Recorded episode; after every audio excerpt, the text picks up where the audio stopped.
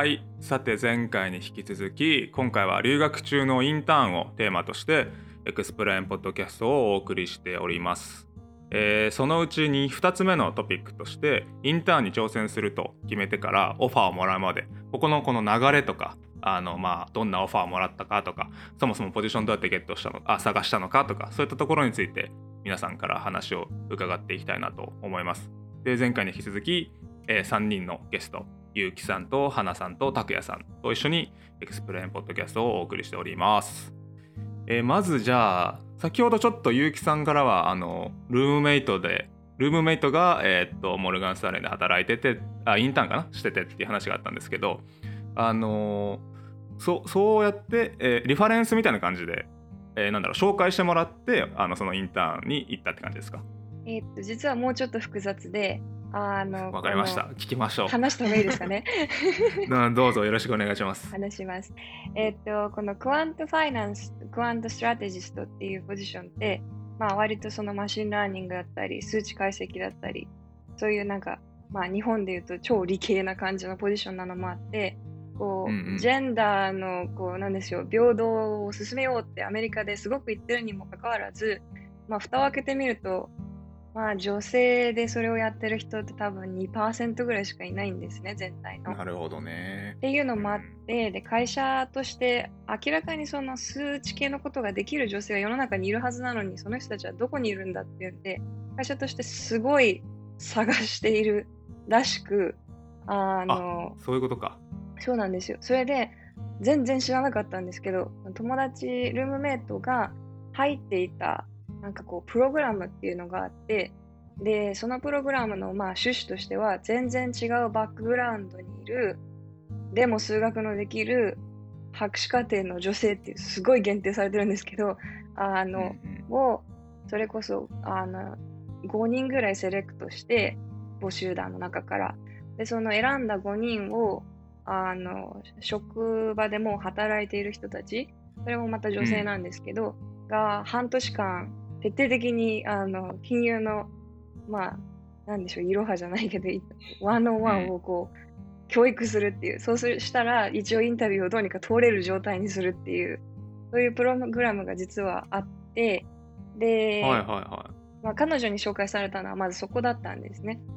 でえすみませんあそのプログラム、ムは、えっとモルガン・スターレがやってるんですか？それとも大学がやってるんですか？モルスターがやってます。モルガン・スターへレンが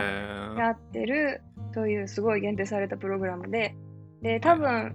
まあ、まさかシビルにそういう人がいると思ってないので、そのシビルとかに広告は来ないんですけど、どうせなら出せばいいと思うんですけどね。あの、はい。まあ、彼女はそれをまあ知るところにあって、それを通して1年前にインターンをしていて、で、まあ、経験してとても良かったのと、私がまあちょっと金融に興味を持ってるみたいな話をしたのもあって、それを紹介してくれて、で、まずそこのプログラムに入ったんです。あの応募したらそれは通って。で、すごい、あの、いいメンターの方がついてくれて、毎週毎週その人とあの電話で30分ぐらい喋って、で、まあいろいろ教えてもらったり、あとは、あの、社内の人、すごい仲良くなったのもあって、社内の人を毎週一人、あの、紹介してくれて、だからインタビューの前に多分私もう2、30人社内の人知ってる勢いで、いや、ちょっと計算合わないですね。でもすごい囲い込、みがすごいな。すごいたくさんの人をそう紹介してもらってました、インタビューの前に。なるほどなるほど。で、まあ、それでいざインタビューがあって、で、そこで、まあ、まあ、まあ、普通の多分プロセスだったんですけど、なるほどなるほど。そうですね。あのじゃあそれでプログラムをで終わってでじゃあそっかそこからインターンのオファーもらうまでっていうのは大体どんな感じでした？面接があったえっととか、そうですね。面接は、えっと、丸1日あって、全部コロナだったので、あの、 Zoom を通してだったんですけど、なるほどなるほど30分ずつぐらいで1対1の面接を、そうですね、すごいいっぱいやりました。10個ぐらいやりましたかね。で、全え？員一日で？1日で、もう back to back で結構しんどかったです。それ、ゆうきさんがいるってことですよね、一人。そうです、そうです。あの、私が同じ Zoom の部屋に一人でこういて、で、30分おきに人が入れ替わっていく感じですね。それは相手は多分 あれかな？HR とか人事の人とかえっと多分チームメイトとかあとマネージャークラスとかいろいろ分かれてるのかなえっ、と、いろんなチームの人がいたと思います。だから、なんでしょう。あのチームマッチングも若干兼ねてる感じで、いくつかのチームで興味を持った人たちが私に会いに来てくれたみたいな感じでしたね、多分。へだから HR の人は含まずそれぐらいの人数で、で、本当に多分結構違うチームの人が来てたので、あの毎回開口一番に、モーゲージバックセキュリティ知ってるとか言われて、知らなかったんですけど、ー みたいな感じで、そうはい結構結構大変でした。でもそのではどうしよう知らないとか思っても次の回次の人が来るとまた全然違うこと聞かれたりして、まあでそれをまあいくつかやってそのうちのまあ何人かがどうも同じ部署の人だったみたいなんですけど、その人たちがまあ気に入ってくれたかなんだかわかりませんけど、あのそうですねその後1週間後ぐらいにオファーの連絡が HR の人から電話でかかってきました。多分皆さん、金融の会社の面接ってこう、どういうのかって結構皆さん興味あると思うんですけど、そういうのってこう、こういろんな人が質問されたって言ってたんで、どういう質問があったのかなってちょっと興味あるんですけど。うんうん雰囲気とかなんかこう和やかな感じなのか結構鋭い感じなのかとかも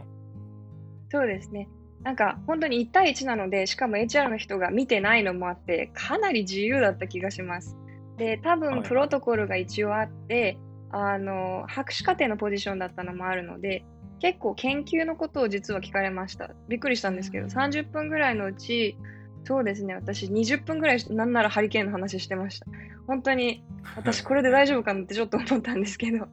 で、残りの10分の間に人によっては、そうですね、全部金融の質問だった人もいれば、あの、確率とか統計とかそういう質問だったり、あとはあのコーディングがどれぐらいできるかとか、そういうコードコーディング系の質問をされたこともありますね。で、うんうん。なんでしょう、鋭い感じの人は半分ぐらいか、もうちょっと少ないぐらいでした。割と皆さんなんか和やかな感じで、なんかそうですね。うん、あの雰囲気のいいインタビューでしたよ。わかりました。ありがとうございますえーとじゃあ次はですね花さんのもうさっきのエピソードでもちょっと大変だったっていうあの話はいただいたんですがちょっとじゃあ実際にどうやってあの今のマックス・プランク・インスティテュートでのインターンの、まあ、ポジションを見つけたのかっていう話をちょっとお聞かせいただけますでしょうかはい。えーとまあ、端的に言うと自分は運が良くてあの、先生の紹介をいただけてたまたまいいよって言ってくださった方がいたので本当にたまたまここに来れたっていう感じなんですけど、まあ、その運がいい人を見つけるまでがすごく 長かったですね。基本的に多分、インターンを探す方法って特にこの研究関係だと2種類あると思っていて一つがあの本当に自分から切り開くタイプで、まあ、これだと結構探すの難しいんですけど絶対に自分が行きたい人のところに行けるんですよね。例えばうん論文を読んでその著者が面白いことを言っただからこの研究室行こうとかこの先生の知り合いで面白そうなことやってる人がいる協調で面白そうなことやってる人がいるとか友達の指導教官面白そうだとかそういうふうに、まあ何らかの方法で興味ある人をさ自分から探してお願いします入れてくださいっていう方法。でもう一つがもう募集されているインターンを探すこと。で、えっとまあ、こっちはもう自分がもう必要とされてる人の中のうちだから、まあ、比較的スムーズだとは思うんですけどこういうのは多分メーリングリストとかあと最近だと SNS 特に Twitter とか Instagram とか結構こういうインターン生探してますみたいなツイートがあったりするのでそういうのから探すっていう方法があるとうんうん思います。花さんはどっちだったんですか？あ私はもう自分から切り開くタイプです。うんうん てか、あまあ、募集してるのに自分の興味があんまりマッチしなかったっていうのがあって基本的には、えっと、自分で先生にメールを書いてほとんどは無視されるんですけど時々当たりがあるとそうですね例えばほ自分は無理だけどこういう研究者いるよって教えてくれたりしますね。ちちょっと博士課程のアプリケーションみたいですね。いやもうほ本当にその通りだと思います。なんかあの探すにあたっても博士課程の応募の仕方みたいなあのウェブサイトっていうんですか？あのもうもう Google とかでそういうのを検索しまくって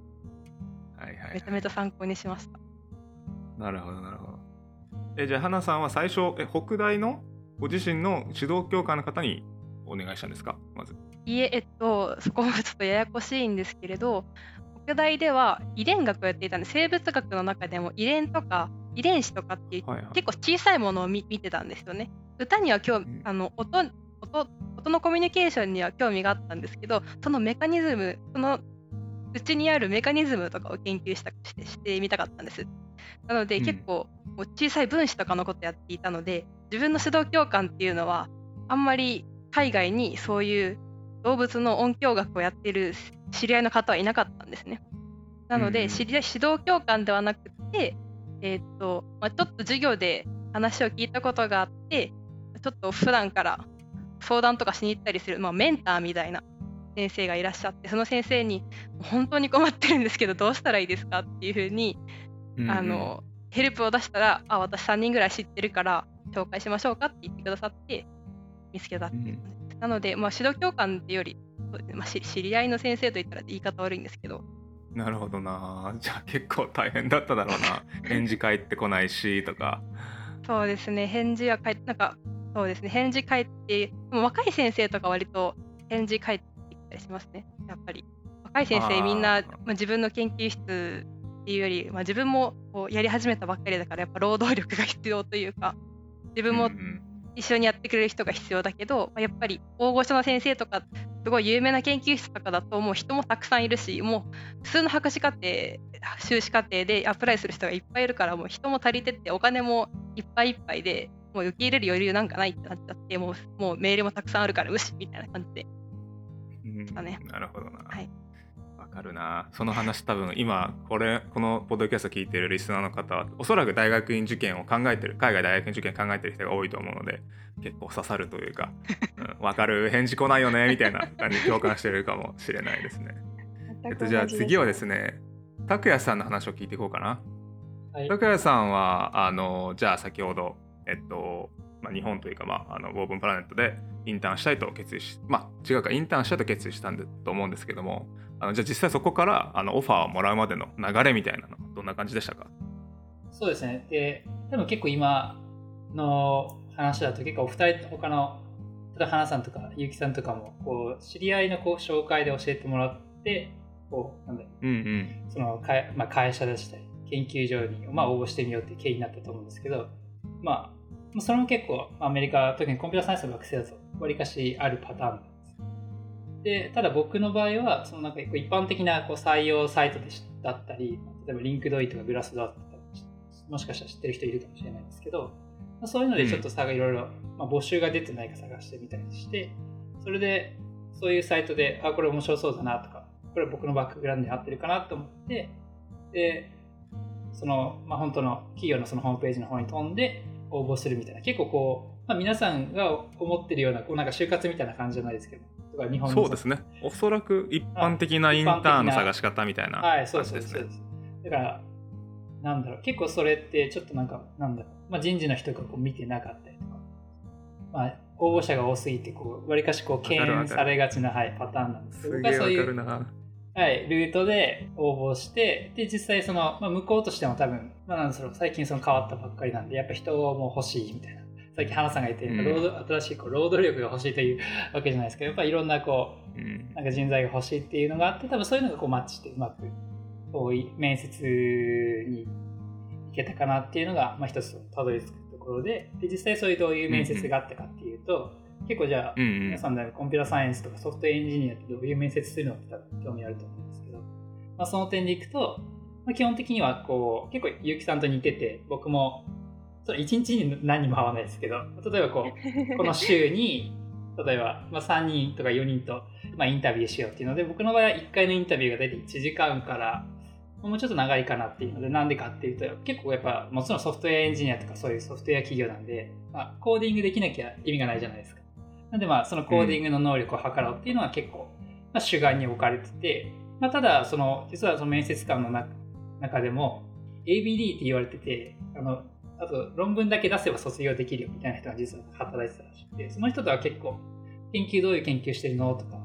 あと、コンピューターサイエンスのこういう博士課程に来ると最初1年半ぐらい授業を取るんですけど、そこで course project みたいなのをやるんですよ。なんで僕も別にその自分の AI だけじゃなくて、例えばじゃあ、他のなんだアルゴリズムの授業だったり、例えば他にも、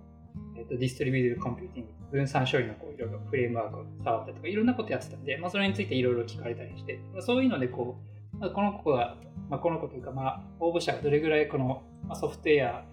開発にできるのかなっていうのがこう測られてたかなっ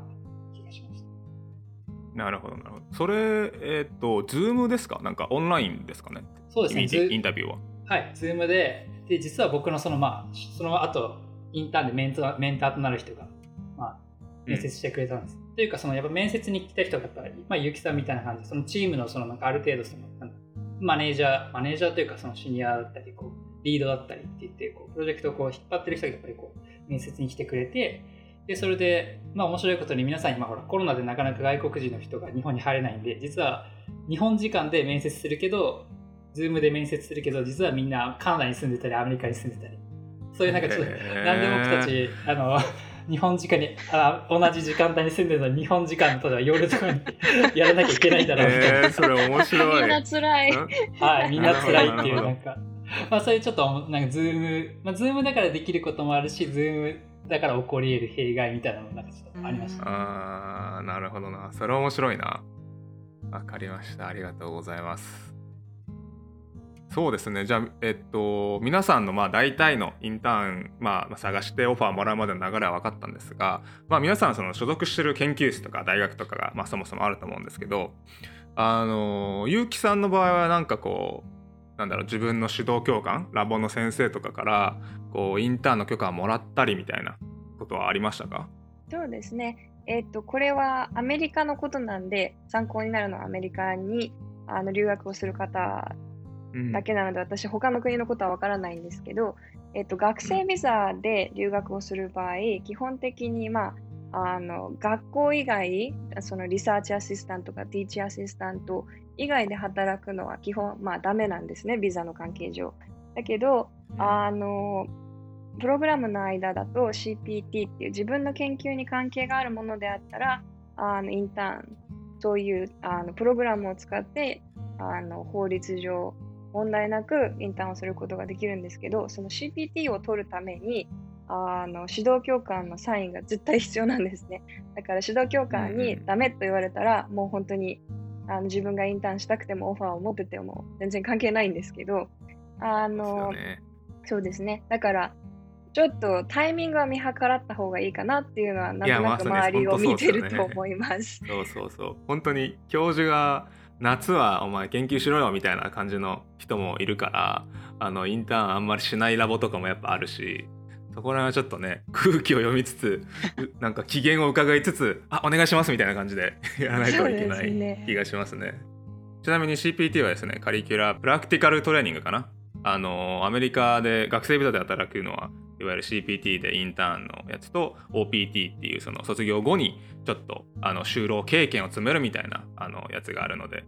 まあでもあのここら辺のビザ情報とかはちゃんと自分で調べてくださいねリスナーの皆さん。あの簡単に人は信用しない方がいいです。トラブルになるのにたくさん聞いたことあるんで気をつけてください。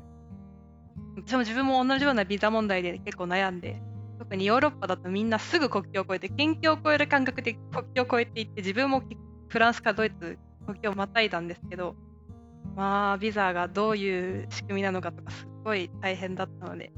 はい、よく調べることをお勧めします。確かに、待って、ヨーロッパは、えっ、ー、と、まず、フランスの大学で勉強するビザが出るんですか？そうです。そもそも1年間自分はそれで取りました。そっからドイツの研究所でインターンする場合はどうなるんですか？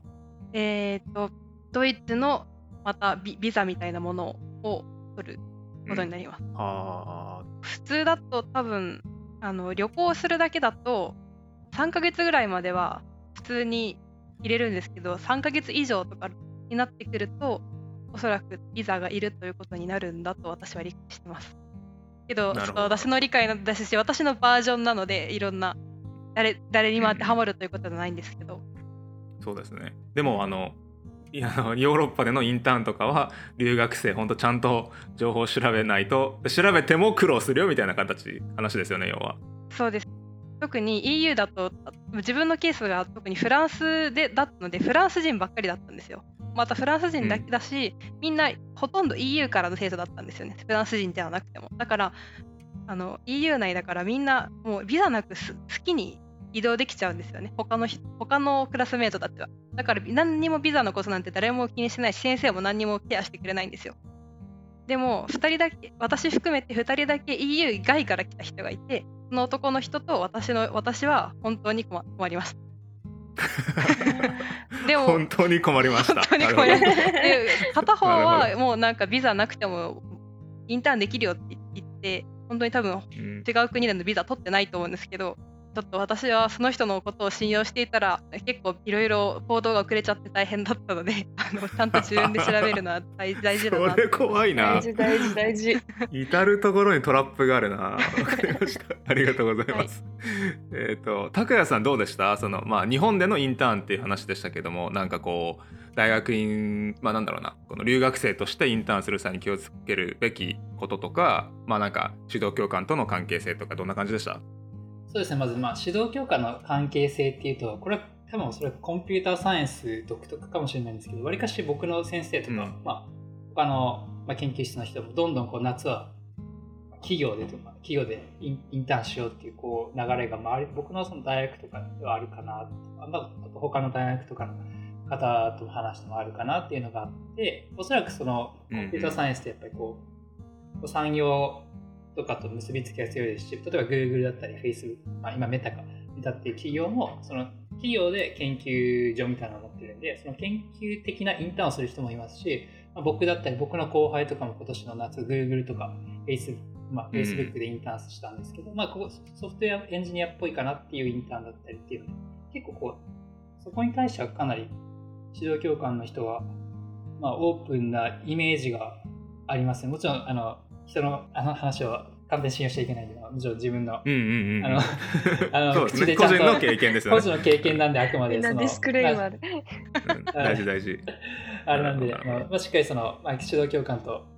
あの話すのが大事っていうのと、あと実は僕もともとそのインターンのメンターをしてたんですね。っていうのを、その学コンピューターサイエンスの学部として、まあ、とか僕のそのラボが主体として、うん、結構毎年高校生だったり、あの大学大学、まあ、2、3年生ぐらいのを、まあ、1、2、3年生ぐらいの子をこう夏2ヶ月間ぐらいインターンとして雇って、で、まあ、僕らの研究をまあ手伝ってもらうまあ、なんか研究課題がいろいろあるので、それを与えてみてやろうっていうので、僕はもともとメンターをな、まあ、2年ぐらいやってたんで、まあ、そろそろ僕は次、ちょっとそれから外れてもいいかなっていう、まあ、ちょっとその、なんだ、さっきあの、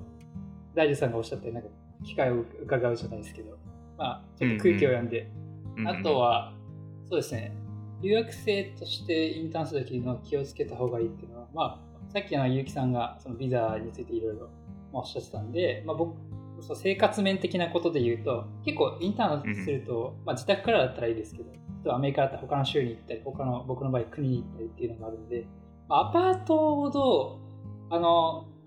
処理するかって結構大事だと思うんですね。あの、2、3ヶ月いないので、じゃその間、まあ、サブリースっていうか、で友達に貸すのか。僕の場合はアパートの更新もあの迫っていたので、まあ、だったらちょっとあの荷物だけトランクスペースみたいなスペースに置いといてちょっとその分のあの家賃も浮かそうとか